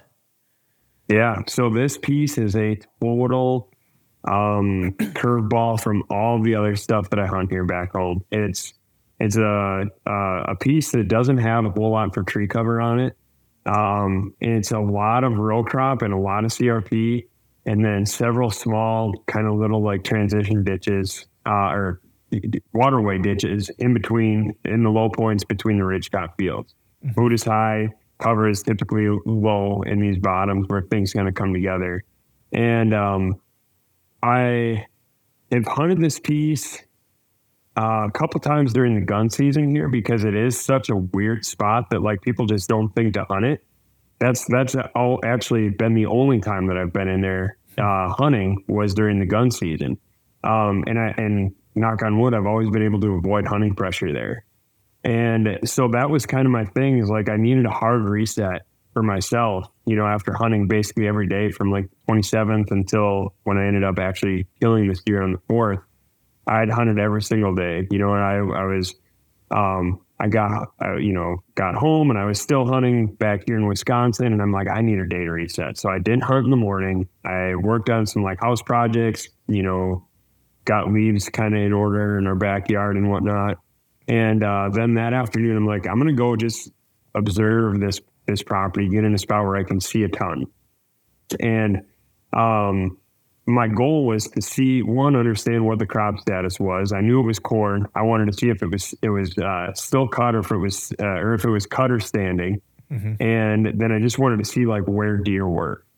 Um, I was actually hoping that the corn was going to be still standing because I really like I I really, really like hunting on the backside of standing cornfields. I just feel like hmm. that is one of the one of the the the biggest constants that I've seen in my time hunting is deer really like to transition on on that backside of standing corn. I think they feel really secure with security cover there.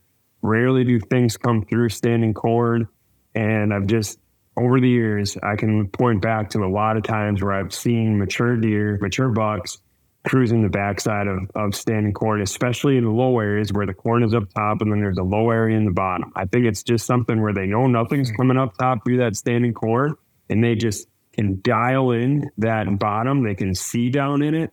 And then in the in the mornings they can bed down in that and still get thermals pulling down into mm-hmm. it. And it's basically, hey, nothing's in here. And I'm I've got it totally confirmed. So I was hoping that the corn was going to be still standing and it was. Um, so that was the biggest thing that I was kind of looking for. And then that that sit was more of an observation sit. I was going to get in a spot where there were two trees that were big enough to to hold, uh, uh, or big enough to get in. And uh, I went and I got set up in one of these trees, and I could just see a ton of country. And I'm sitting there. It was warm that day. It wasn't an ideal like, didn't have that that ideal like big buck feel. But at uh, at four o'clock, I looked up. I just happened to kind of look straight to my north, and I see this this buck that as soon as I saw him, he was 350 yards away. I'm like, that is a no doubt shooter, and I cannot believe I'm seeing this right now. um, so yeah, he was kind of coming off this this uh, this ridge with very limited cover, and um, he was coming down into the bottom, and I just got excited. I grunted at him right away and he couldn't hear me from that distance. And and this is I, I, thought I messed up here in this moment, but I grabbed the antlers and I just started like hitting them hard together. And I did it for like maybe like five seconds until it like clicked in my head. I'm like, I should not be doing this right now. Mm-hmm. Because he still had elevation advantage on me and he had direct line of sight where I was at. And and even the, this pin on my phone says uh, decoy, rut stand, like me decoy and I didn't have a decoy like a dummy. um, so when I started doing that, I'm like, ah, I like, I like, he's gonna see me, he's gonna pinpoint it, he's gonna know the, the gig is up, and he's gonna just keep cruising. So I stopped rattling, like basically as soon as I started, and I lost him behind like the one kind of like cedar on that ridge, and there was just a little bit of like scrub oaks and stuff and I just I totally lost him. I lost him for like 25 minutes, and I'm like, man, he probably just boogered out of there, and you know he he knew something wasn't right, and he just kind of jetted out. Um, so I was like really kind of agitated at myself for making that decision. I'm like, that was a rookie move to do that in that situation. I knew it was wrong. And 25 minutes later, he pops out on this point. Now he's down in a bottom and he's probably about like 500 yards away. And I have like all this canary grass. I have a fence line between me and him. Um, and he like he's definitely not going to be able to see like the the area that I'm that I'd be calling from, but he's so far away. I mean, legitimately 550, 600 yards roughly. Um, I'm like, I, this is it. Like, I, am just going to kind of go for broke. Um, so I just grabbed the antlers and I just started smashing them together. And I, I, I haven't, I don't have a ton of experience rattling bucks in. When it has worked, it's always been rattling sequences that have been more intense than what you would think to do um, and longer than what you would think to do. So I just grabbed those antlers and I was smashing them as hard as I can, as loud as I can. And I, I did it probably for like a minute and a half. Mm-hmm. And, um, you know, I, I, I, I stopped and he's just kind of standing there still looking at me. And I'm, and this whole time, I'm not even getting that excited because I'm, and I'm just playing this in my head, thinking that he's going to flick his tail and just keep going. Right. Um, so he stops and he's still standing there, and I'm looking at him in the binoculars, and uh, all of a sudden he flicks his tail and does an about face and starts facing me. And as soon as he did that about face, all of a sudden he starts trotting and he just starts running, coming right at me. That's crazy. From like 600 yards away through the wide open. And I, I grabbed my phone, my cell phone, and just like film a little clip of him kind of running through because I'm like, no way is anybody ever going to believe that this happened. I at least got to get some like video evidence of like I saw a big buck today. I still don't think right. I'm going to kill this thing at all. Right. Like I'm not even excited. I don't even have the bow in my hand. So I'm like just filming him kind of coming through, and you know he had yeah there's so much real estate between me and him, but he just keeps coming, and he closed from 600 to about 100 probably in about like three minutes. You know, he would just fast trot and then he would stop, lick his nose, flick his tail, and, and you know, he, he just would, he couldn't get a visual to where that sound came from. And he had right. to keep kind of working to a point where he could. He gets to 100 yards and he's on the border of private and public. And he's, he's standing on private at the barbed wire fence looking into public. And I'm just thinking to myself, I'm like, this is it, buddy. Like, you're either going to hop this fence or you're not. And if you hop the fence, like, you're pretty committed. And then mm-hmm. at that point, I was going to get pretty excited. And he stood there for probably about a minute, and uh, which was way longer than I wanted him to. I want, I was hoping he was going to come to that fence and make a snap decision to come in. So as soon as he started kind of hanging up, I'm like, this is it. It's over. Um, but all of a sudden, boom, he hops the fence and he just kind of starts working this this little transition line of like the only pocket of cover in this ditch that I'm set up in.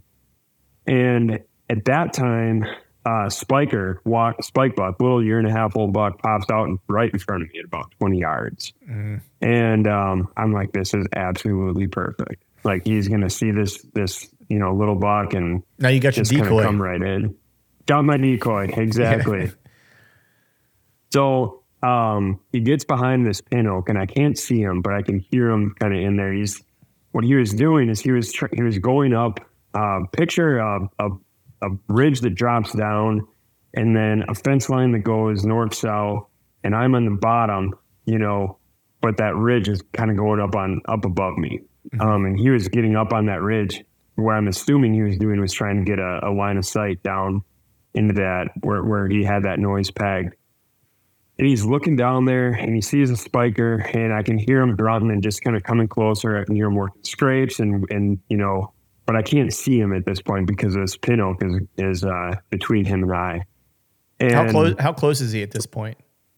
He's probably about 70 yards.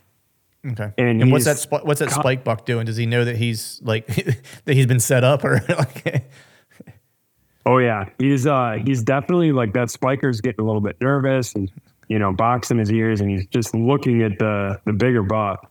And but he's also very curious. And this is what ended up kind of almost ruining it for me. That's that little buck is getting curious and he's walking away. And he's walking towards that buck. And uh, he finally gets to about uh, you know, 50 yards. And he stops and he's looking at that. It, like I still can't see the big one, but he's he's basically straight to my left he's almost he, he is actually higher than me elevation wise like he's above me. And um he's looking at the the bigger buck. And as soon as he got elevation advantage on that big buck that big buck came on. He hated it. He kind of he he busted out of the cover and and like you know lowers his head to run that small buck off and and he did and that small buck runs up out of it you know up and over you know into the next county. Like just Mhm. you know went tearing out of there. And I'm, i went from what i thought was going to be a great situation to a really really bad one. I'm like this is he's going to follow that buck or at least run that buck off but he's standing there at 50 yards. He's working a scrape and he's got his antlers up in the scrape and uh you know, I, I dial the 50 and, and I, I draw back. That spiker is up, still up at the top of the ridge. And he's pretty pre- preoccupied on that small buck. And I shoot and I just missed him just a touch low. Um, I actually thought, I thought I smoked him at first because of the sound that the arrow made when it hit the, the you know, just like muddy ground behind him. It was just that hollow whop. And he kind of like mule kicked a little bit and he came down the ran down the ridge 10 yards closer yet and he bristles back up. And he turns straight straight away and walks right back to that same scrape that he was in. So i give myself an extra two yards of uh, elevation dialed into the sight.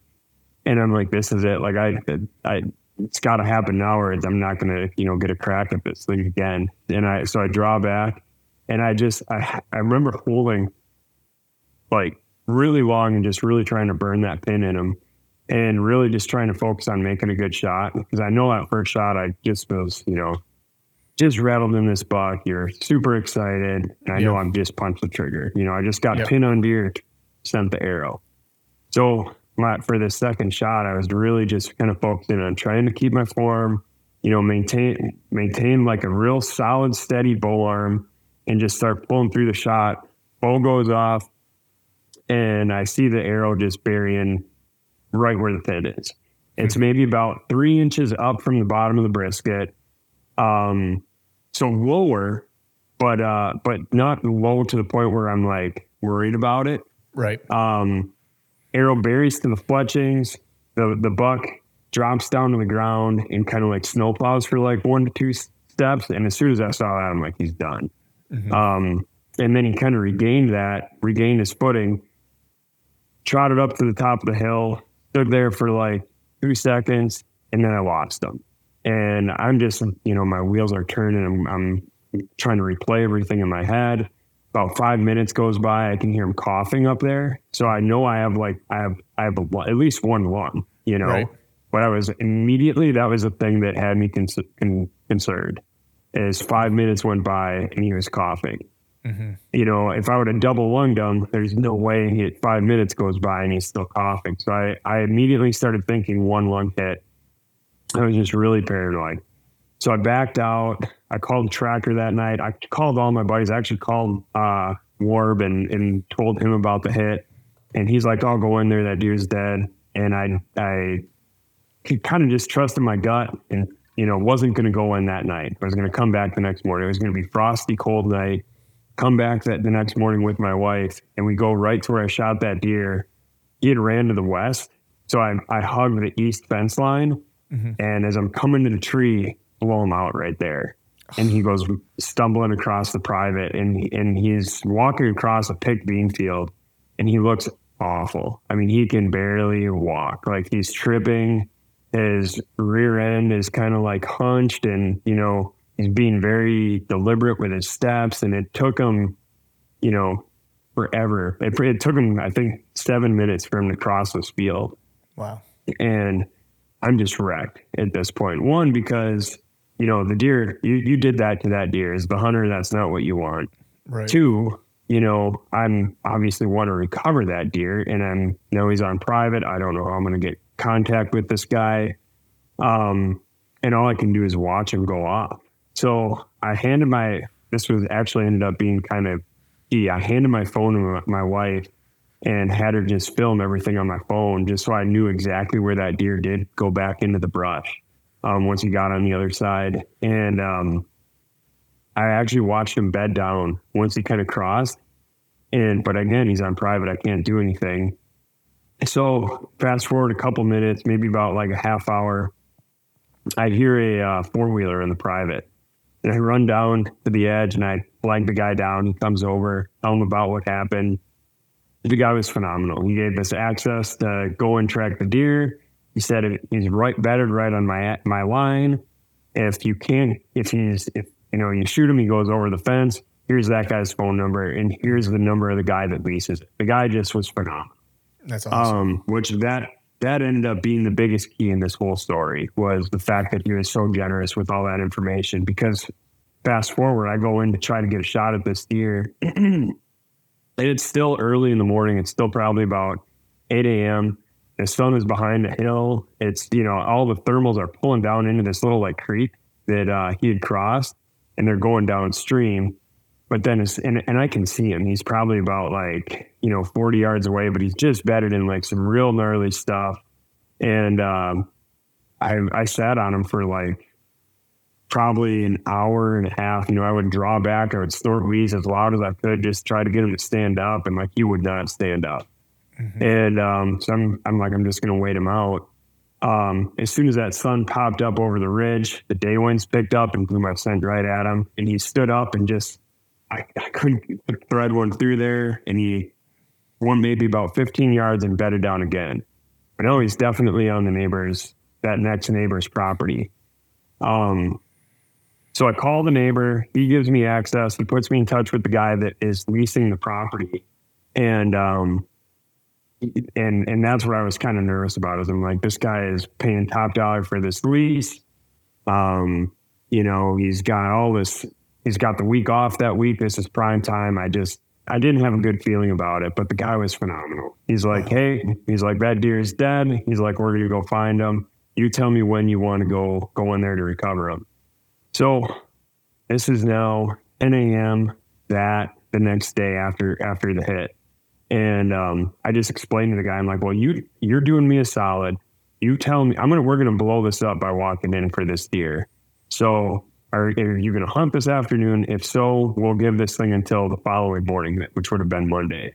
Mm-hmm. And um, he uh, he's like, yeah, I am planning on hunting. He's like, that works out good for me. Let's plan a meeting here at 6:30 Monday morning. So I would have given the deer a full extra, you know, 18 hours to expire. And um, he goes in to hunt that afternoon and I'm just like replaying everything in my head. I'm looking at the video. I'm looking at all these pictures of blood, and it definitely like I definitely had had bubbles in the blood, had lung mm-hmm. blood, mm-hmm. and um, I just couldn't figure out what was going. Like I figured it was a single lung hit, but it also right. was low enough that or in the area of the heart. But I just the heart. That's that's what I thought. Like originally, whenever you said where you hit, it, I was like, Oh man, it sounds like it might have got heart and and especially with how the deer reacted with how he like his his bottom kind of dropped out. You know, I've never hit a deer there and not hitting the heart. Right. Um. So I'm replaying all this stuff. There's a ton of coyotes on this property. I text that the the, the uh, gentleman that leased the property about 3:30 that that evening, and I texted him and I sent him a pin to exactly where the deer was, and I sent him all the pictures of blood just to really let him know that like, hey, I'm not some guy that just like muscle hit a deer and that right. like I'm I, I wanted him to know that we were going to recover this deer. And I sent him a pin. And what I was hoping he was going to do is is to text me back and say, "Yeah, let's go get him," because I right. I just couldn't let myself wait another night, you know. Right. And uh, what he ended up doing, and this is incredible, he got down. He had the right wind to kind of like still hunt through that area and get that pin, you know, uh, go right to that pin so he hugged, we had a south wind that day. He hugs the north line, got down out of his tree, and uh, he's walking right to that pin. He said he pulled up his phone and looked to check, like, you know, where he was on the map. He looks down, sees the pin, looks up, and that buck is laying there dead. Jeez. Dude, that's awesome. it was it was unreal. So he texted me right away and and uh, you know, he's he's like, Hey, I got something that, that you might want and he sends me a picture of the deer laying there, laying that's there dead awesome. in his bed. So it was one of those things that like I was just so jacked, you know, like that could have went awesome so many different too, ways. Man. That was such a good buck too. Oh. Awesome deer. Thanks, man. I, I am stoked. Like it was, he's a, you know, super, super solid buck. Um, and, and just for that guy to do me that solid, like it could have gone a lot of different ways for a lot of different people. So I'm really fortunate, really thankful that it ended the way that it did. Cause man, yeah. that would have been a tough one to, to swallow. So anyways, like fast forwarding here, to uh, the shot because I think this is super interesting. Um, you know, field dress the deer, and what ended up what I ended up hitting was uh, just one blade went through the bottom of the heart. Mm. Um, like if if you think about the heart kind of as like an upside down uh, like pear, you know that little node in the bottom, that had just one one uh, cut through it. The deer ended up being a little bit more quartering towards me than I thought he was. In hindsight, you know, I don't actually. If I would have known that he was quartering like that, I don't know that I've taken that shot at 50 yards. Um, because it actually entered in front of the onside shoulder low and clipped the bottom of the heart and then put a hole in the front bottom of the uh, offside lung and then uh, uh, broke the, the shoulder, the upper leg bone on the opposite side. So that's that is what explains him kind of dropping down at the Right. at the hit, and what explains the arrow not blowing all the way through. Because if I would have just hit ribs, it would have you would have thought just gone right through. Right. So, you know, there are a bunch of learning things for me is like, you know, one lung hit deer, obviously that, that deer, that's, that's a deer that can live. I think what did this guy in was obviously the, the small cut in the heart and that broken leg. But I think the thing that really helped me is the thing that actually in the moment hurt the most, but that was bumping that deer. Mm. I think if he would have laid another, you know, six hours, it would have clotted up a little bit more. And not to say he wouldn't have died, it just would have been really hard to find him because when he jumped up out of that bed, when I went and looked at it, there was there was a there were several huge clots of blood in the bed, and him walking through bean stubble. I mean, we were able to find blood in bean stubble, and uh, you know anyone that's ever tracked a, a deer through like an, a, a lawn or like bean stubble or like short grass, you know how hard it is to find blood in that. Mm-hmm. So the fact that we were able to find blood in bean stubble definitely tells me that like getting him kicked up and getting those clots out kept that blood going, and I think expedited the the the process, even though it was obviously much longer than I ever would have wanted. Right, right. That's crazy, man. I'm glad you got. I'm glad you got that buck. And that, those two guys are are are gems for hooking that Yeah. up. You know what I mean? Because that that just doesn't happen very often anymore. You know, like I know a guy. It doesn't. There, there's a guy that uh, I know who was in. Uh, he was also in Kansas the past like week or so, and I think he hit one and like ran onto. He was on public and hit one and ran on the private, and he was like, and I, I don't know whether like I don't know. I heard this like secondhand from a buddy of mine because it's a mutual friend that we have, um, and I don't know if the hit was. I'm assuming it was fatal, but he asked the property owner if he could go on and retrieve his deer, and the guy was like, no. Like, Yeah. yeah, you know, and I'm just like, man, that's. I mean, I get it. It's like you know, it's your property, but it's just like I have a hard time believing like, I mean, if if someone killed a deer and it was on my property, it's like I'd be like, dude, go get your deer. Like it's you didn't you didn't kill it on my property, it just happened to go die on my property. You know what I mean? Like Exactly. you know, so that's awesome that they that they that they did that, man. It's awesome buck. And uh that's awesome. You route I wanted to ask you, like, how often do you rattle in Wisconsin? Like or, or call? Another day is here, and you're ready for it. What to wear? Check. Breakfast, lunch, and dinner? Check. Planning for what's next and how to save for it? That's where Bank of America can help. For your financial to-dos, Bank of America has experts ready to help get you closer to your goals. Get started at one of our local financial centers or 24-7 in our mobile banking app. Find a location near you at bankofamerica.com slash talk to us. What would you like the power to do? Mobile banking requires downloading the app and is only available for select devices. Message and data rates may apply. Bank of America and a member FDIC. I, that was going to be the last day I ever brought rattling it was with because like I, I I do it a fair amount in um in late October because I do kind of have like my strategy is very much like when I'm not hunting a specific deer, I'll hunt areas that I know are good and have high densities of like three year old plus deer. And what I'm always doing, at least the way that I play it in my head, is uh, I'll focus on these these you know top ten percent spots, and I'll bring rattling antlers in, and I'll just try to like you know call something in in um, in those areas where I know there's a lot of deer. Um, I've I've killed one other buck on public rattling them in in Wisconsin, but other than that, this was the only other time I've ever had one respond positively to it. Right. So you know, it was it was a situation where I'm like, man, these things are heavy, they're loud. I don't like bringing them. It's extra space. This was going to be the last time, and then that happened. Right. Right. And what kind of decoy do you use? I'm just curious. So what what I did, I I I did I don't or such. I didn't have one on that hunt, but I bought a Montana decoy, the uh, freshman buck. Okay. Um, yeah. I think that's what it's called. It's a it's a little like four pointer. It's a two dimensional decoy. Uh, holds up. I can put it right in my backpack. Um, and it's one of those. It's so light that you don't even know it's there. And um, how I'm going to start using that thing is is um, even in the timber. You know, just putting that thing out, especially on days where you know some of these open ridge tops here are you can see you have pretty good visibility on, and um, you know, if you're not right on the X, I do think that that's a helpful tool to to get something to at least come in, posture up, and and uh, hopefully do the things. Right. Yeah. It's like I started using a decoy. Well, I don't really use one around here, and I, there's one setup that I probably should, um, but definitely use it out.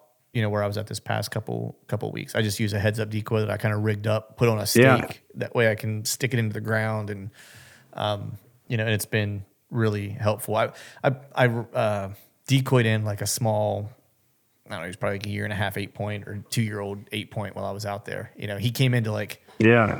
goodness, man. I think he got to like five yards. I was just like staring at it. And I was just in a ghillie jacket, like moving it. And I'm moving, like seeing because I wanted to see how much I could get away with. You know, I was like, well, let me test it on this guy and see like how much movement I can m- get away with before he gets unnerved, you know? Um, because my buddy Sure. uh, Travis Glassman, he's like, dude, he's like, this time of year, he's like, if you have that decoy out, he's like, you will be surprised by how much movement you can get away with as long as you are majority majority of your body is behind the decoy. He's like, because they're just expecting to see they're expecting to see movement from the deer. They're like, and, and they just get so zoned in on the decoys, like they don't even really notice what's moving around the decoy. They just mm. associate it with the deer. And so I got him to like, I got him to like five, seven yards and was moving and turning it like as he was kind of walking around it. And he finally got, you know, jiggy and like moved moved away. But he only took like one jump to like 12 yards, you know, or whatever, and just like stood there. I mean, I had him in bow range for probably five minutes. Yeah. know, that is you know, super so- cool. Yeah, it's just cool. It's, It's- like he, he was so close, I could hear him breathing, like like really Yeah. like snorting in. You know what I mean? Get, getting a lot of scent because he was actually sniffing an area that I had walked through, and he was like, you could really tell he was investigating. He's like, "What's that?" You know, it's like, and Yeah. then he didn't even see the decoy at first because I put it up because I saw him coming from like, oh geez, I don't know, probably sixty yards away, and I just put the decoy up, and I was like, oh, it's just we'll play with this guy and see if like how this works, and just like get a practice run in.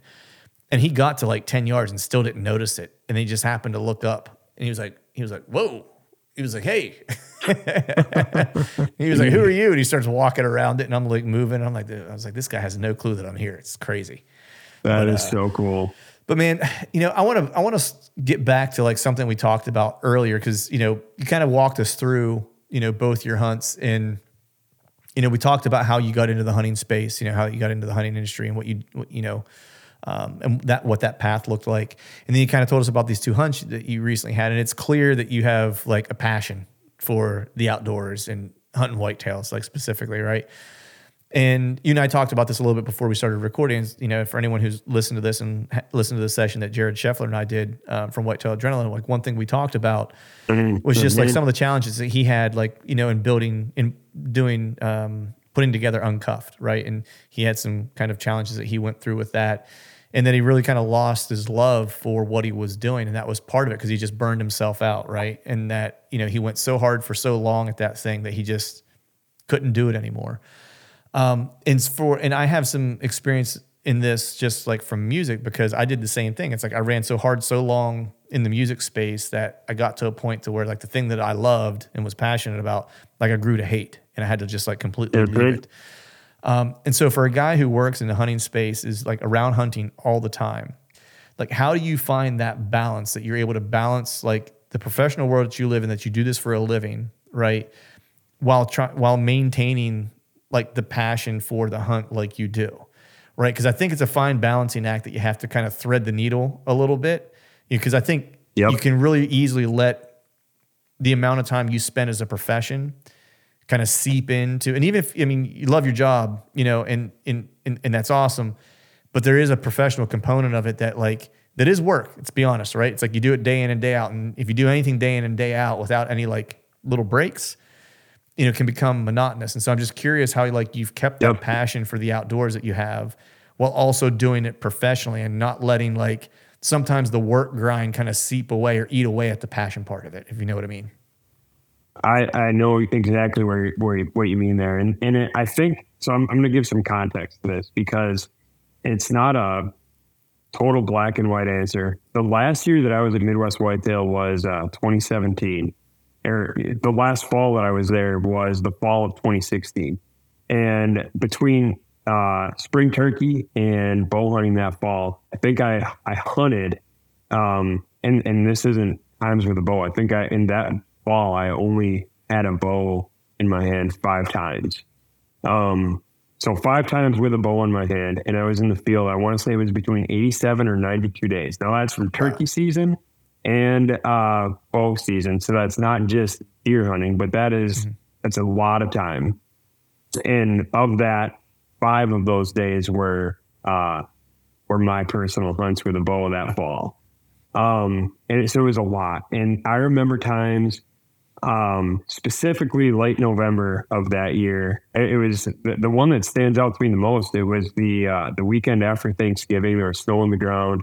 Um, I, I had to film Bill that day, and I had uh, the next day Bill wasn't going to hunt. So like I had all the oppor- I I had a tag I could have hunted, and I I'm like man I'm sleeping in. I'm I'm I, the last thing I want to do tomorrow is go hunting. Like I, I need to you know hang out with my wife. I want to walk our dog and watch a football game like a like a person. You Normal know? human. yeah. Ex- exactly. And I and that was a moment that was actually the moment that I started looking for jobs outside of filming hunts. Um, that was that was like the time. And it was uh, then December that year that I found a job at the Department of Natural Resources here in Wisconsin that I did for one year between uh, Midwest Whitetail and then coming over to Vortex. And when I uh, when I did that and I made that decision to, to leave Midwest White, that was a super hard decision because we had talked about the hunting public back in those days. We didn't have a name for it. We didn't call it the hunting public, but we would had powwows about that all the time. Like this is something that we can do. We wanted to do it at Midwest Whitetail, but that obviously the way things worked out, they ended up doing their own thing, and it's you know everyone that's familiar with the hunting public knows how it worked out. Um, so walking away from that was something that was super hard, not only because I was passionate about what we were doing, but because I love those guys. Right. Um, so left that, and I, my wife and I made that decision, and it was to this day I'll stand by that that that was absolutely the right call. Um, and then that, uh, that fall, that following fall would have been fall 2017. Um, I remember thinking to myself, like, this is going to be really interesting for, for me. Like, this is going to be a totally, it'll be like my first time hunting again a little bit. And I'm going to just kind of go into this and see what I like, what I don't like, and I'm going to hunt as much as I want.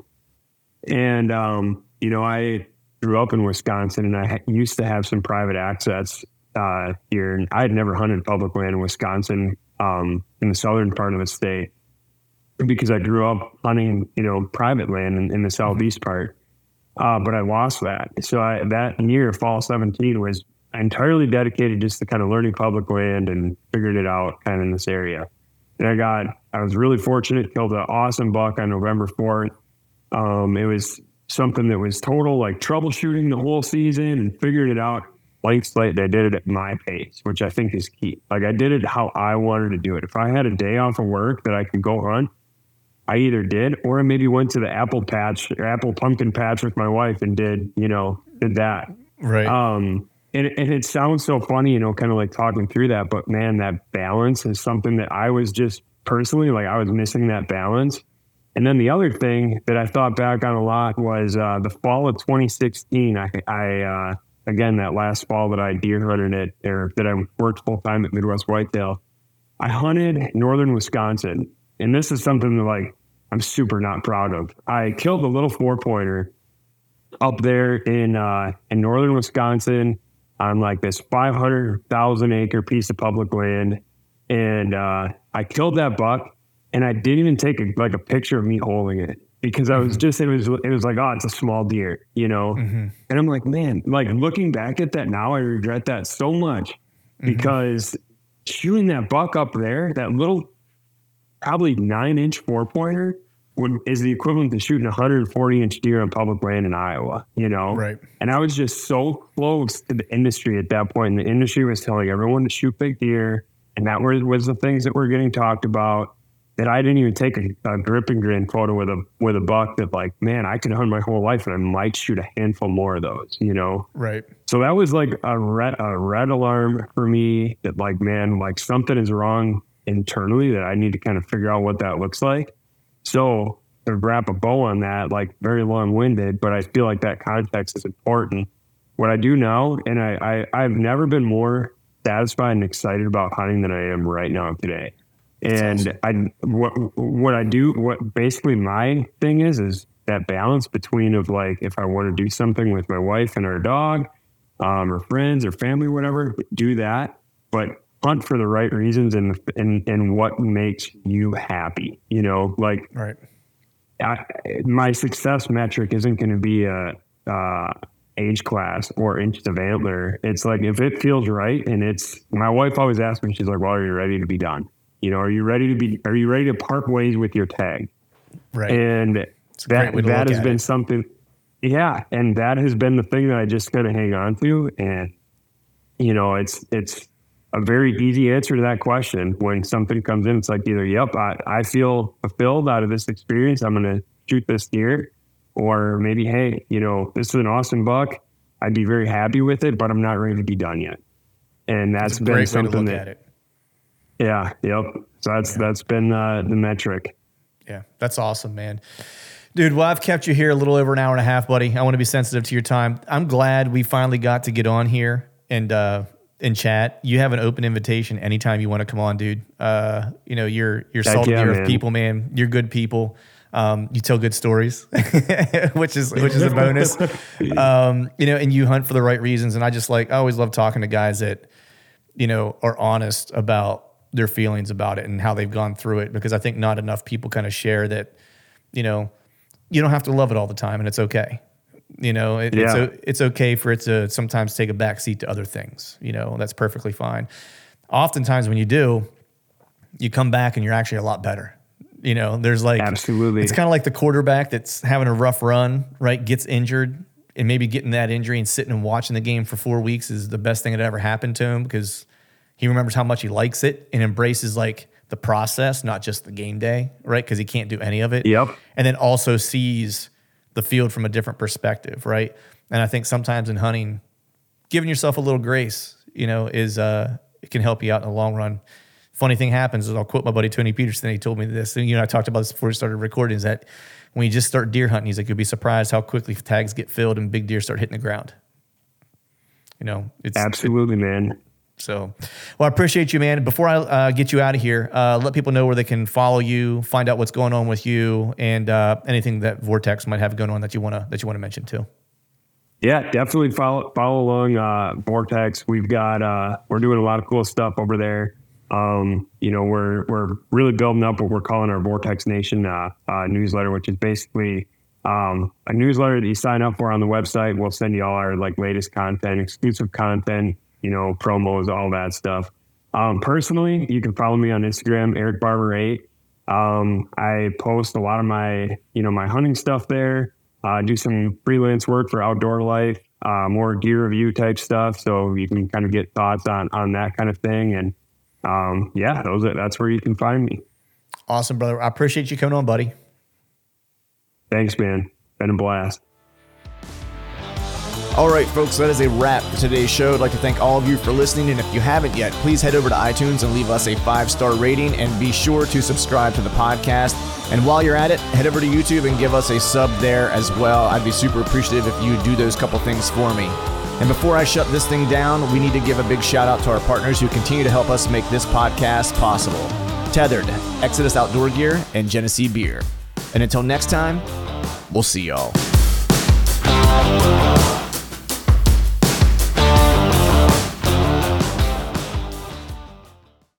All right, gang. The new Truth merch is in stock at truthfromthestand.com and on YouTube below any of the Truth from the Stand videos. I've got some new hats, beanies, t shirts, long sleeve t shirts, and sweatshirts. There's even a new Do Hard Shit hat for those of us who like to embrace micro dosing adversity. So head to truthfromthestand.com and check out the new gear and use the code TRUTH, T R U T H, and save yourself some cash on the new gear. I'm Will Cooper, host of HuntStand's Make Your Mark podcast. If you haven't already, download the free Waypoint TV app to listen to our podcast and watch the original films from HuntStand Presents anywhere, anytime, and on any device.